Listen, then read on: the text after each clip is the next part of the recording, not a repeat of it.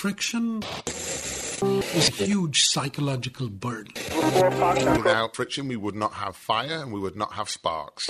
I gotta get a knife. I gotta hide it. I end up spending a lot of time ruminating.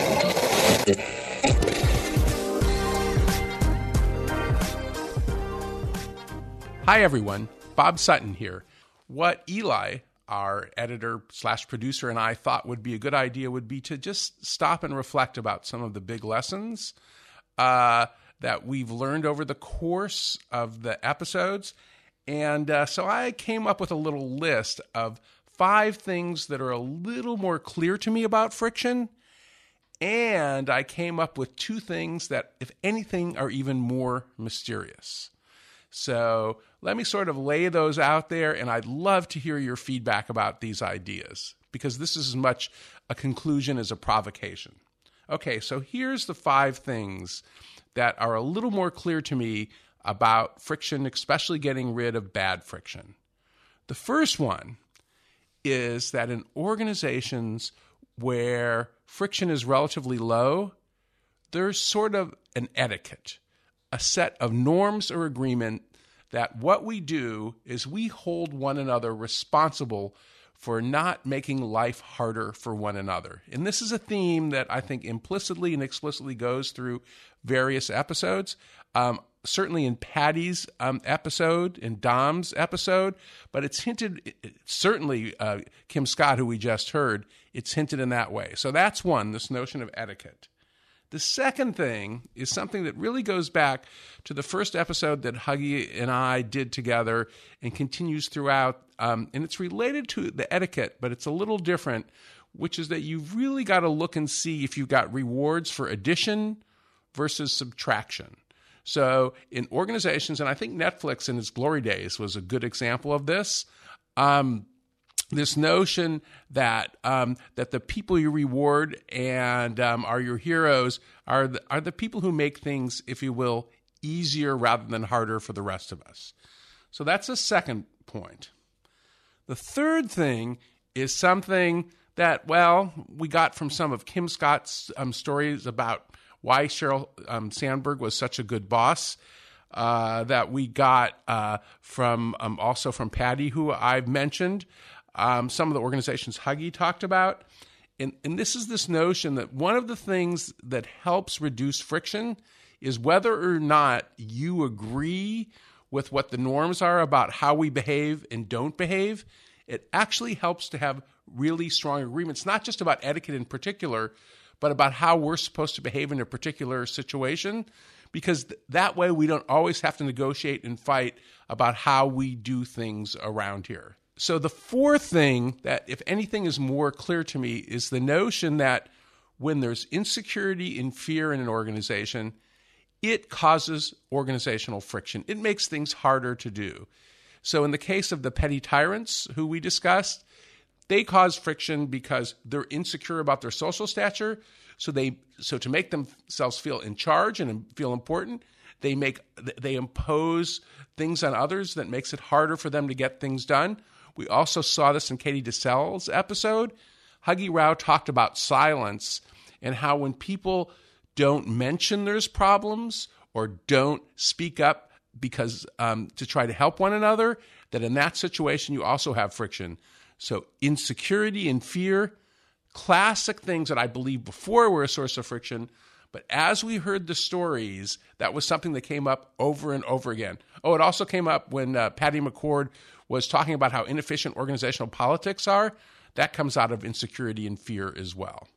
The fifth thing that's more clear to me, something that Huggy Rao and I have written about some, but it came through even more clearly, especially perhaps in Dom and uh, Patty's episode, and also in Melissa Valentine's episode especially. Once again, this notion that uh, that hierarchy is not necessarily a good or a bad thing. It's something that's always going to be there in organizations. And, and the question is, is it amplifying or is it um, getting rid of or dampening uh, the, the sort of friction in the organization is this theme that we see over and over again. So I guess those are my five things, and I would love your reaction um, about what might be added or subtracted or you disagree with. But before I leave, Those are five things that are more clear to me about friction, although certainly more research is needed. I'm an academic. Um, but there's two things that, if anything, I'm more confused about. And let me talk about the first one. In fact, Patty McCord and I even had a little argument about this. And uh, I guess Melissa's, it kind of almost came up with Melissa Valentine. And here's what it is.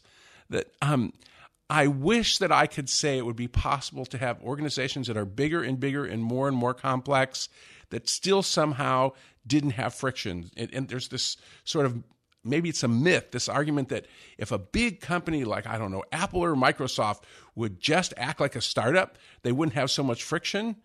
But the thing that I worry about, and a message that comes through implicitly over and over again, is as organizations have more layers, as they're in more countries, as uh, they just have more people, uh, they have m- more complicated software systems, which we have over and over again, that uh, it just might not be possible to have large organizations without friction.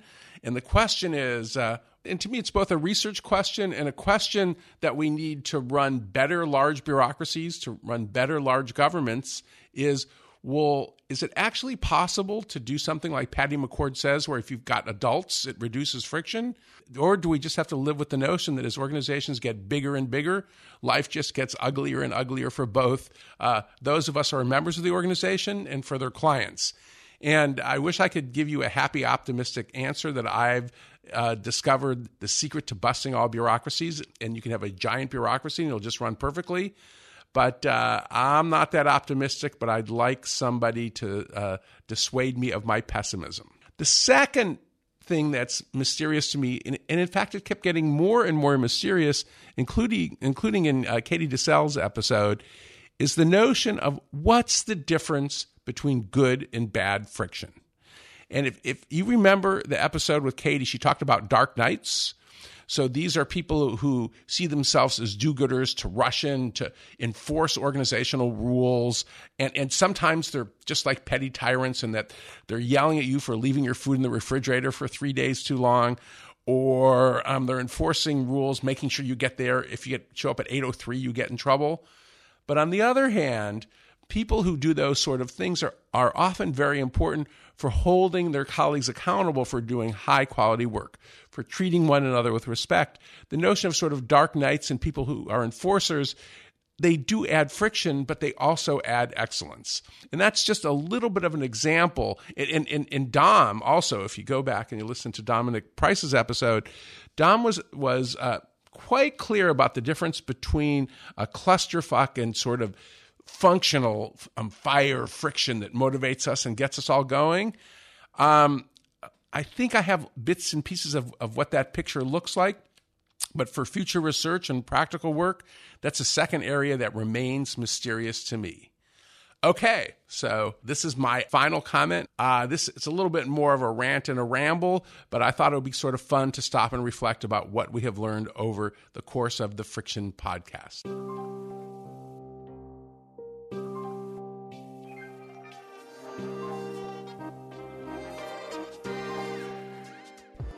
The Friction Podcast has been a remarkable adventure for me, and there's no way it could have happened without the entire wonderful S T V P team. Our producer, Rachel Jilkowski, has just been astounding and funny and creative, and our producer slash editor, Eli Shell, who has recorded and edited us so we look great. Well, we're going to miss him so much. He's about ready to have his first child, and in a couple weeks, he's leaving to go join a communications firm in San Francisco. So good luck, Eli, and we appreciate everything you've done for us.